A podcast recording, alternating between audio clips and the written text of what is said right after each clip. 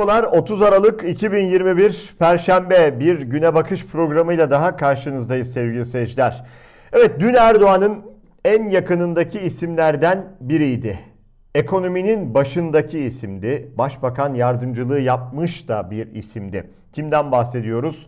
Ali Babacan'dan sevgili seyirciler. Deva Partisi Genel Başkanı sert açıklamalar yaptı ve Erdoğan'a Erdoğan'ın siyasi hayatının finali açıklamasını yaptı. Biraz sonra bu açıklamaya yapacağız. Bununla birlikte İçişleri Bakanı Süleyman Soylu'nun bir sözü bir anda gündem oldu. Yaptıklarını ettiklerini sonunda getirip Allah'a bağladılar. Buna tepkiler var. Biraz sonra bu açıklamaya da bakacağız ama önce isterseniz Babacan'la bir başlayalım. Millete nankör diyecek kadar ileri giden Erdoğan'ın siyasi hayatının finalinde tercih ettiği yalnızlığa, çaresizliğe üzülüyorum. Ama bu ülkeyi düşürdüğü duruma daha çok üzülüyorum. Sayın Erdoğan'ın siyasi hayatının finali 84 milyon için umuda açılan yeni bir başlangıç olacak diyor Ali Babacan. Ali Babacan elbette sıradan bir isim değil. Uzun yıllar Cumhurbaşkanı Erdoğan'la ki o dönem başbakandı birlikte yol yürümüş, aynı partide siyaset yapmış, hemen yan tarafında oturan, başbakan yardımcılığı yapmış, ekonominin başında olan bir isimdi. Partiden ayrıldı, Deva Partisi'ni kurdu. Şimdi ekonomi alanı olması sebebiyle de şu dönemde ekonomiye dair de iktidar partisini sıkça eleştiriyor Ali Babacan ama herhalde ilk kez bu kadar net bir ifade onun ağzından çıktı. Erdoğan'ın siyasi hayatının finali sözleri gerçekten dikkat çekiciydi. İnsanların tepki gösterdiği ne kadar iş varsa getirdiler ve Allah'a bağladılar sevgili seyirciler. İçişleri Bakanı Süleyman Soylu bakın ne söyledi. Sadece bizim yaptıklarımıza bakmayın. Biz kendimiz yapmıyoruz. Biz inanıyoruz ki bize yaptıran Allah'tır, bize yaptıran Allah'tır, bize yaptıran Allah'tır diye böyle üstüne basa basa bu açıklamayı yaptı Süleyman Soylu. Akif Bekir'den tepki geldi bu sözlere. Cumhurbaşkanı Erdoğan'ın da eski danışmanı biliyorsunuz. Akif Bekir Karar TV'de konuştu. Ne diyor? İçişleri Bakanı bize bunları yaptıran Allah'tır diyor. Allah'ı kendi fiillerine ortak göstermeyi şirk görmüyorlar. Kimse eleştirmesin, muhalefet etmesin diye dokunulmazlık zırhı kuşanmaya çalışıyorlar. Bu çok tehlikeli bir noktaya gidiyor diyor gazeteci Akif Beki. Evet bu sözlere bir tepki de CHP'den geldi. CHP Grup Başkan Vekili Özgür Özel Süleyman Soylu'ya ne diyor biliyor musunuz? Aklını yitirmiş meczup. Peygamber bile bana bunları Allah yaptırıyor demez. Allah'ın kelamı budur der. Allah böyle söylüyor der. Allah'ın isteğine uygun davranış biçimi budur diye söyler. Ama bana bunları Allah yaptırıyor ifadesi hem Müslümanlıkta hem semavi dinlerde hem de aklı başında herkesin takip ettiği inanç dünyasında sadece meczupların söyleyeceği bir sözdür. Herkesi terörist yaptasıyla yaftalayan, örneğin TODEX vurgununu yapan hırsızı makamında ağırlayan, Sezgin Baran Korkmaz'a abicim seni hep birlikte tepeden aşağıya korumaya aldık. Bütün yasakları kaldırdık. Kaç sen yarın buradan deyip yollayıp sonra gerekli işlemleri tekrar başlatıp oteline çökenlerle arkadaşlık yapan ya bu kadar da haramzadelik olur mu diyene bana sorma diyor Allah yaptırıyor. Süleyman Soylu aklını yitirmiş bir meczup değilse sizi dinle kandıran, dinle aldatan bütün kusurlarını, günahlarını hep din üzerinden Allah böyle istiyor diyerek sizi kandırmaya çalışan biridir. Katılmıyorum buna. Neden katılmıyorum sevgili seyirciler? Çünkü e, Süleyman Soylu'nun aklını maklını yitirdiği yok. Bu sözleri bilerek, isteyerek, düşünerek o koltuğu kaybedecek olmanın paniğiyle o kitleye bir şekilde ulaşabilmek adına bunu bilerek yapıyor. Bunu düşünerek yapıyor. Bunu dediğim gibi bile isteye yapıyor.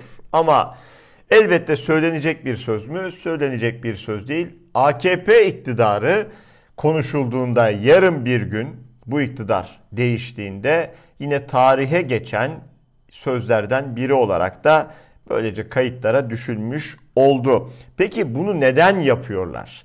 Neden bu kadar iddialı?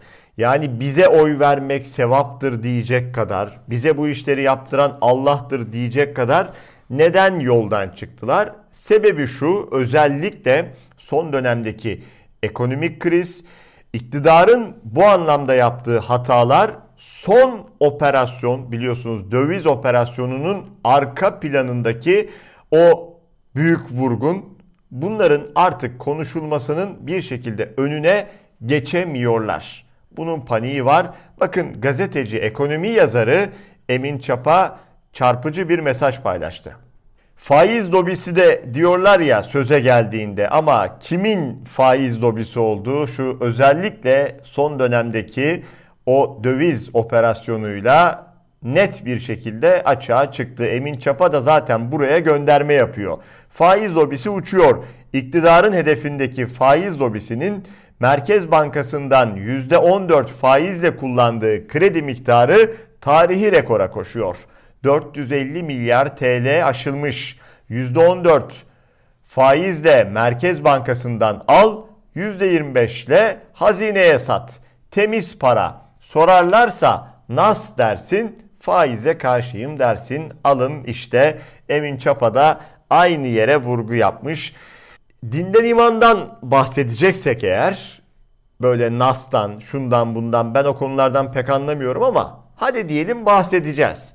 Hadi işi oraya dayandırıyoruz sevgili seyirciler. Kutsal kitaplara filan dayandırıyoruz. Peki bu kutsal kitapta, bu İslamiyet'te mesela hak yemek günah değil mi? Alın bir örneği daha. Evet KPSS'de yüksek puan alıp mülakatlarda elenen öğretmenlerin tepkisi büyüyor. Mülakatları kaldırma sözü veren CHP lideri Kılıçdaroğlu mağdur adaylarla görüştü. Ben Fuat Korkmaz. Lise matematikte Türkiye 68.si oldum. 733 kontenjan arasından. Günlerimi ailemden, çocuğumdan feragat ederek, çalışarak geçirerek bu dereceyi, bu başarıyı elde ettim. Ama sözlü mülakatımın da çok iyi geçmesine rağmen hocalarımın, mülakattaki hocalarımın beni tebriklerle uğurlamasına rağmen ben şu anda 55 puan aldım ve benim gibi bir, on, yüz değil bin kişiye yakın böyle arkadaşımız var ve çok mağduruz.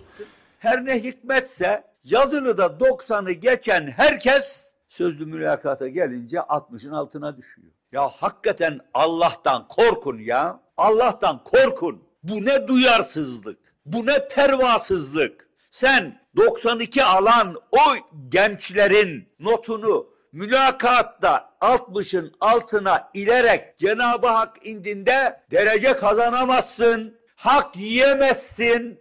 Bu sözlü imtihanı yapanlar. Onları bir imtihana tabi tutmak lazım. Emin olun 92 alanın yanında onlar gerçekte 58'i bulamazlar bile o imtihanı yapanlar. Kendileri bulamaz. Ama ne yazık ki kararı onlar veriyor. Bugün iktidarın diliyle devam ediyoruz sevgili seyirciler. Sormaya hani günah münah diyorlar ya hadi soralım bakalım bir örnekle daha devam edelim. Zafer Havalimanı'nda da büyük bir vurgun, büyük bir yolsuzluk var. Peki yolsuzluk günah değil mi? Halkın vergilerinin çarçur edilmesi günah değil mi? Sonra yandaş iş adamlarına ihalelerin peşkeş çekilmesi günah değil mi? Alın bir örnek daha. Yeni yıla girerken AK Parti Zafer Havalimanı'ndaki kendisine ait zarar rekorunu yine kırdı. 2021 yılının ilk 11 ayında CİMER'den gelen yanıta göre uçuş garantisi verilen toplam yolcu sayısı 1 milyon 207 bin 921.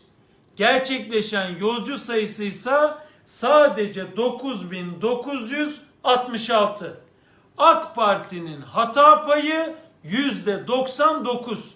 Görevli şirkete ödenecek garanti tutarı 6 milyon 359 bin 718 avro. Zafer Havalimanı'nın faaliyete açıldığı 2012 yılından bugüne kadarki ortalama hata payı %96,7. Bu hata payıyla Zafer Havalimanı'nın kamuya devredileceği 2044 yılına kadar görevli şirketin kasasına 208 milyon avro garanti ödemesi yapılacak. Öyle görünüyor ki yeni yılda da neredeyse uçak inmeyen, kalkmayan, yolcusu bulunmayan bu havalimanı bir merkez bankası gibi görevli şirketlerin kasasını doldurmaya devam edecek. Bu haberle birlikte bugünün güne bakışını noktalıyoruz sevgili seyirciler. Cuma sabahı saat 9'da yılın 2021'in son güne bakışıyla yine bu ekranlarda buluşmak üzere. Hoşçakalın.